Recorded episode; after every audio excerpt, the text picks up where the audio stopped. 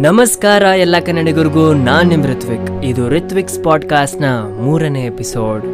ನಾನು ನನ್ನ ಪರಿಚಯದ ಮೊದಲನೇ ಎಪಿಸೋಡ್ನಲ್ಲಿ ಹೇಳಿದ್ದೆ ನನ್ನ ಸ್ಕೂಲ್ನ ನಾನು ತುಂಬ ಮಿಸ್ ಮಾಡ್ಕೊತೀನಿ ಅಂತ. ನಾಲ್ಕರಿಂದ ನಾಲ್ಕೂವರೆ ವರ್ಷಗಳ ನಂತರ ಮತ್ತೊಮ್ಮೆ ಸ್ಕೂಲ್ಗೆ ಹೋಗೋ ಅವಕಾಶ ಬಂದಿತ್ತು. Vidyajyoti primary and high school. ಇಪ್ಪತ್ತೆಂಟು ಆಗಸ್ಟ್ ಎರಡು ಸಾವಿರದ ಇಪ್ಪತ್ತೊಂದು.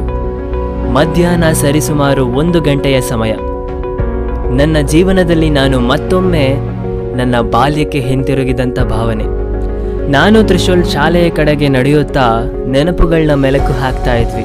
ಯೂನಿಫಾರ್ಮ್ ಧರಿಸಿ ತೂಕದ ಬ್ಯಾಗ್ ಹೊತ್ತು ಕೈಯಲ್ಲಿ ಬ್ಯಾಸ್ಕೆಟ್ ಹಿಡಿದು ನಡೆಯುತ್ತಿದ್ದ ದಾರಿ, ವರುಷಗಳ ನಂತರವೂ ಅದೇ ಹಳೆಯ ಭಾವನೆ ಭಾವಿಸುತ್ತಿದ್ದೆವು ನಾವು.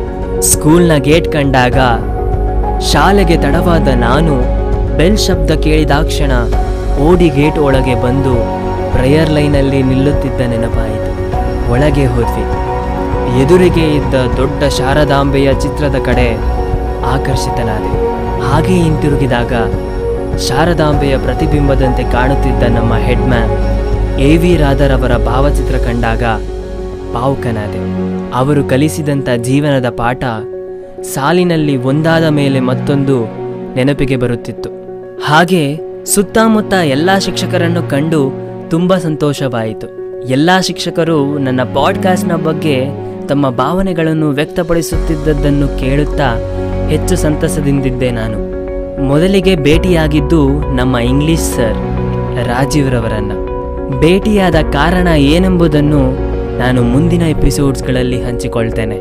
ಹೀಗೆ ಅವರ ಬಳಿ ಮಾತನಾಡುತ್ತಿದ್ದೆವು. ಕಿಟಕಿಯ ಕಡೆ ತಿರುಗಿದಾಗ ನಮ್ಮ ಹಿಂದಿ ಟೀಚರ್ ಅವರೇ ನಮ್ಮ S S L C class teacher ಆಗಿದ್ರು. ಅಪ್ಪ ಮಣಿ ಸರ್ ಬರುತ್ತಿದ್ದದನ್ನು ಕಂಡಾಗ ಹಿಂದಿ ಹೋಮ್ವರ್ಕ್ ಬರೆಯದ ನಾನು ಕ್ಲಾಸ್ ಬೆಲ್ ಆದಾಗ ಕಿಟಕಿಯ ಬಳಿ ಸಾರ್ ಬರುತ್ತಿದ್ದದ್ದನ್ನು ನೋಡುತ್ತಾ ಗಾಬರಿಯಲ್ಲಿ ಹೋಮ್ವರ್ಕ್ ಬುಕ್ ತೆಗೆದು ವೇಗವಾಗಿ ಬರೆಯುತ್ತಿದ್ದದ್ದು ನೆನಪಾಯಿತು. ಅಪ್ಪ ಮಣಿ ಸಾರ್ ಜೊತೆ ಮಾತಾಡಿ, ಹೆಚ್ಚು ಸಂತೋಷವಾಯಿತು ನಮಗೆ. ಅವರ ಆ ಹಳೆಯ ಹುಮ್ಮಸ್ಸು ಇವತ್ತಿಗೂ ಇರುವುದನ್ನು ಕಂಡ ನನಗೆ ಇನ್ನಷ್ಟು ಉತ್ಸಾಹ ಹೆಚ್ಚಾಗಿತ್ತು. ಸ್ವಲ್ಪ ದೂರದಲ್ಲಿ ಮನೋಜ್ ತ್ರಿಶೂಲ್ ಎಂಬ ಕೂಗು ಕೇಳಿಸಿತು.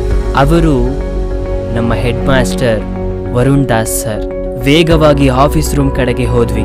ಒಳಗೆ ಕರೆದು ಕೂರಿಸಿದರು. ಒಂದು ಕ್ಷಣ ಮಾತು ಬರಲಿಲ್ಲ. ಯೋಗಕ್ಷೇಮ ವಿಚಾರಿಸುತ್ತಾ ಮಾತು ಪ್ರಾರಂಭವಾಯಿತು. ನಮ್ಮ ಮ್ಯಾಮ್ಗೆ ಫೋನ್ ಮಾಡಿ ಮನೋಜ್ ತ್ರಿಶೂಲ್ ಬಂದಿರುವರು ಎಂದು ಬರುವಂತೆ ಕರೆದರು. ಪಾಡ್ಕಾಸ್ಟ್ ಬಗ್ಗೆ ಮಾತಾಡಿ ತುಂಬಾ ವಿಷಯಗಳನ್ನು ತಿಳಿದುಕೊಂಡ್ವಿ. ಮೋನಿಶಾ ಮ್ಯಾಮ್ಗೂ ಸಹ ಪಾಡ್ಕ್ಯಾಸ್ಟ್ನ ಮೇಲೆ ಹೆಚ್ಚು ಆಸಕ್ತಿ ಇರುವುದನ್ನು ಕೇಳಿದ ನನಗೆ ಖುಷಿಯಾಯಿತು. ಹೀಗೆ ಅವರಿಬ್ಬರು ಉದಾಹರಣೆಗಳನ್ನು ಕೊಡುತ್ತಾ ನಮ್ಮನ್ನು ಸಾಧಿಸುವುದಕ್ಕೆ ಹೆಚ್ಚು ಪ್ರೋತ್ಸಾಹಿಸುತ್ತಿದ್ದರು. ನೆನಪಿನಲ್ಲಿ ಉಳಿಯೋ ಎಷ್ಟೋ ಸುಮಧುರ ಕ್ಷಣಗಳನ್ನು ಕಳೆದ್ವಿ. ಒಂದು ರೀತಿಯಾದ ಕನಸಿನ ಹಾಗೆ ಭಾಸವಾಗುತ್ತಿತ್ತು ನನಗೆ. ಮಾತನಾಡಿ ಆಫೀಸ್ ಹೊರಗೆ ಬಂದಾಗ ಸ್ವರ್ಗದ ಹಾಗೆ ಕಾಣುತ್ತಿದ್ದ ಶಾಲೆಯನ್ನು ಇನ್ನೊಮ್ಮೆ ನೋಡುತ್ತಿದ್ದೆವು. ನಮ್ಮ ಸರ್ ನಮ್ಮನ್ನ ರೂಫ್ ಟಾಪ್ ಗಾರ್ಡನಿಂಗ್ ತೋರ್ಸೋಕೆ ಕರೆದುಕೊಂಡು ಹೋದ್ರು. ಮೇಲೆ ಟೆರಸ್ಗೆ ಹೋದ್ವಿ. ಅಲ್ಲಿ ಎತ್ತ ನೋಡಿದರತ್ತ ಹಸಿರಿನ ಗಿಡಗಳು. ಸಣ್ಣ ರೀಯೂಸಬಲ್ ಪ್ಲಾಸ್ಟಿಕ್ ಪಾಟ್ಸ್ ಬಳಸಿ ಬೀಜ ನೆಟ್ಟು ಗಿಡಗಳನ್ನ ಬೆಳೆಸಿದ್ದರು. ನೋಡುವುದಕ್ಕೆ ಸೊಗಸಾಗಿತ್ತು.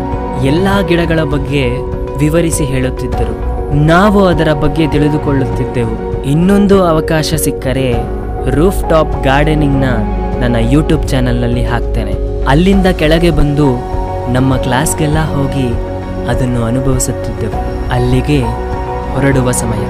ಇನ್ನೊಮ್ಮೆ ಬರುವೆ ಎಂದು ಶಾಲೆಗೆ ಹೇಳುತ್ತಾ ಹೊರಬಂದೆವು. ಕೊನೆಯವರೆಗೂ ನೆನಪಿರುವ ದಿನ. ಇಪ್ಪತ್ತೆಂಟು ಎಂಟು ಎರಡು ಸಾವಿರದ ಇಪ್ಪತ್ತೊಂದು.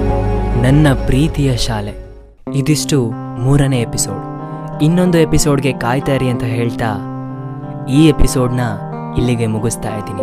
ನೀವು ಕೇಳ್ತಾ ಇದ್ದೀರಾ ರಿತ್ವಿಕ್ಸ್ ಪಾಡ್ಕಾಸ್ಟ್ ನಾನು ನಿಮ್ಮ ಪ್ರೀತಿಯ ರಿತ್ವಿಕ್ ಧನ್ಯವಾದಗಳು. ದೇಶಕ್ಕೆ ಯೋಧ, ನಾಡಿಗೆ ರೈತ, ಬಾಳಿಗೆ ಗುರು ಒಬ್ಬ ತಾನೆ. ಅಕ್ಷರ ಕಲಿಸೋ, ಅಜ್ಞಾನ ಅಳಿಸೋ, ಅವನೂನು ಅನ್ನದಾತಾನೆ. ತಪ್ಪು ಸರಿಯ ತಿದ್ದಿ ತಿಳಿ ಹೇಳಿ ಸಮಬುದ್ಧಿ ನಮ್ಮ ಚಿತ್ತ ಶುದ್ಧಿಯಾಗೋ ಹಾದಿ. ಎಷ್ಟೇ ದೂರ ಹೋದ್ರೂ ಮರಿಬೇಡ ನಿನ್ನ ಬೇರು, ನಿನ್ನ ಸಾಧನೆಗೆಲ್ಲ ಇದುವೇ ಆದಿ. ಪಾಠಶಾಲಾ.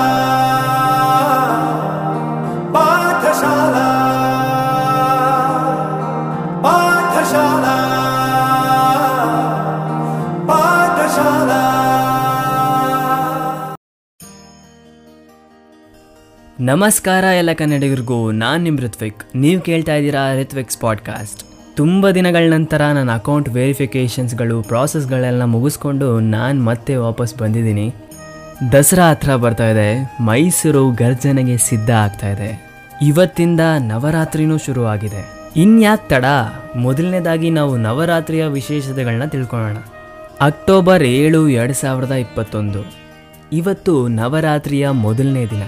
ಹಾಗೆ ನವರಾತ್ರಿ ವಿಶೇಷತೆಗಳ ನನ್ನ ಮೊದಲನೇ ಎಪಿಸೋಡ್. ಅದಕ್ಕಿಂತ ಮುಂಚೆ ನವರಾತ್ರಿ ಅಂದರೆ ಏನು? ನವರಾತ್ರಿನ ಯಾಕೆ ಆಚರಿಸ್ತಾರೆ ಅನ್ನೋದನ್ನ ತಿಳ್ಕೊಳ್ಳೋಣ. ನವ ಅಂದರೆ ಒಂಬತ್ತು. ಈ ಒಂಬತ್ತು ರಾತ್ರಿಗಳನ್ನ ಯಾಕೆ ಆಚರಿಸ್ತಾರೆ? ಇದಕ್ಕೆ ನಾವು ಸ್ವಲ್ಪ ಪುರಾತನ ಕಾಲಕ್ಕೆ ಹೋಗಬೇಕಾಗತ್ತೆ. ದಕ್ಷ ಪ್ರಜಾತಿಯ ಮಗಳಾದ ಸತಿಯು ಶಿವನನ್ನ ಪ್ರೀತಿಸಿ ಮದುವೆ ಆಗ್ತಾಳೆ. ಆದರೆ ದಕ್ಷನು ಈ ಮದುವೆಗೆ ವಿರೋಧವನ್ನ ವ್ಯಕ್ತಪಡಿಸ್ತಾನೆ. ಆದರೂ ವಿಧಿ ತನ್ನ ಕೈಯಲ್ಲಿರೋದಿಲ್ಲ. ಶಿವನ್ಗೂ ಸತಿಗೂ ಮದುವೆ ಆಗುತ್ತೆ. ಒಮ್ಮೆ ದಕ್ಷನು ದಕ್ಷ ಮಹಾಯಜ್ಞವನ್ನ ಮಾಡೋದಕ್ಕೆ ಉಪಕ್ರಮಿಸಿ ಎಲ್ಲ ದೇವಾನುದೇವತೆಗಳನ್ನ ಆಮಂತ್ರಿಸ್ತಾನೆ. ಆದರೆ ಶಿವನನ್ನು ತನ್ನ ಮಗಳಾದ ಸತಿಯನ್ನು ಮಾತ್ರ ಆಮಂತ್ರಿಸುವುದಿಲ್ಲ. ಇದನ್ನು ಕೇಳಿದ ಸತಿಯು ಪರಶಿವನನ್ನು ಹೋಗೋಣವೆಂದು ಪೀಡಿಸುತ್ತಾಳೆ. ಆದರೆ ಶಿವನು ಆಮಂತ್ರಣವಿಲ್ಲದೆ ಹೋಗುವುದು ಸರಿಯಲ್ಲ ಎಂದು ಹೇಳಿದರೂ ಸಹ ಹೋಗಲೇಬೇಕೆನ್ನುತ್ತಿದ್ದ ಸತಿಯನ್ನು ಹೋಗಿ ಬಾ ಎಂದು ಹೇಳಿ ಕಳಿಸುತ್ತಾನೆ. ನಂತರ ಅಲ್ಲಿ ಪರಶಿವನಿಗೂ ಸತಿಗೂ ಬಹಳ ಅವಮಾನವಾಗುತ್ತದೆ. ಇದನ್ನು ಸಹಿಸಲಾರದ ಸತಿಯು ಅದೇ ಯಜ್ಞದಲ್ಲಿ ಹಾರಿ ಪ್ರಾಣವನ್ನು ಕಳೆದುಕೊಳ್ಳುತ್ತಾಳೆ. ಮಹಾವಿಷ್ಣುವು ತನ್ನ ಚಕ್ರದಿಂದ ಸತಿಯ ದೇಹವನ್ನು ನೂರ ಎಂಟು ತುಂಡುಗಳಾಗಿ ಮಾಡಿ ಅದರಲ್ಲಿ ನಮಗೆ ಲಭ್ಯವಿರುವ ಹದಿನೆಂಟು ಶಕ್ತಿಪೀಠಗಳಾಯಿತು. ಮೈಸೂರಿನಲ್ಲಿ ಸತಿಯ ಕೂದಲು ಬಿದ್ದಿದ್ರಿಂದ ಅಲ್ಲಿ ಚಾಮುಂಡೇಶ್ವರಿ ತಾಯಿ ನೆಲೆಸಿದ್ದಾಳೆ. ಈಗ ನವರಾತ್ರಿಯ ಮೊದಲನೇ ದಿನಕ್ಕೆ ಬರೋಣ. ಅಂದರೆ ಪ್ರಥಮ. ಪ್ರಥಮವಾಗಿ ನಾವು ಪೂಜಿಸೋದು ಪರ್ವತರಾಜನ ಮಗಳಾದ ಶೈಲಪುತ್ರಿಯನ್ನು. ಸತಿಯ ಪುನರ್ಜನ್ಮವನ್ನು ಪಡೆದ ಈಕೆ ಹದಿನಾರು ವರ್ಷ ಕಠಿಣ ತಪಸ್ಸು ಮಾಡಿ ಶಿವನನ್ನ ವರೆಸ್ತಾಳೆ. ಹದಿನಾರು ವರ್ಷದ ತಪಸ್ಸು ಅಂದರೆ ಅಷ್ಟು ಸುಲಭ ಅಲ್ಲ. ಪರ್ವತರಾಜ ಹಿಮಾಲಯನ ಮಗಳು ಅಂದರೆ ಅಷ್ಟು ಸುಲಭ ಅಲ್ಲ. ಇದರಲ್ಲೇ ಗೊತ್ತಾಗುತ್ತೆ, ಆ ದೇವಿ ಎಷ್ಟು ಶಕ್ತಿಯುತ ಅಂತ. ನವರಾತ್ರಿ ಹಬ್ಬದ ಹಾರ್ದಿಕ ಶುಭಾಶಯಗಳು. ಇದಿಷ್ಟು ನವರಾತ್ರಿಯ ಮೊದಲನೇ ದಿನದ ವಿಶೇಷತೆ. ಹಾಗೆ ನವರಾತ್ರಿ ವಿಶೇಷತೆಗಳ ನನ್ನ ಮೊದಲನೇ ಎಪಿಸೋಡ್. ಮುಂದಿನ ಎಪಿಸೋಡ್ಸ್ಗೆ ನಾಳೆವರೆಗೂ ಕಾಯ್ತಾರೆ ಅಂತ ಹೇಳ್ತಾ ಈ ಎಪಿಸೋಡ್ನ ಇಲ್ಲಿಗೆ ಮುಗಿಸ್ತಾ ಇದ್ದೀನಿ. ನೀವು ಕೇಳ್ತಾ ಇದ್ದೀರಾ ಋತ್ವಿಕ್ಸ್ ಪಾಡ್ಕಾಸ್ಟ್. ನಾನು ನಿಮ್ಮ ಪ್ರೀತಿಯ ಋತ್ವಿಕ್.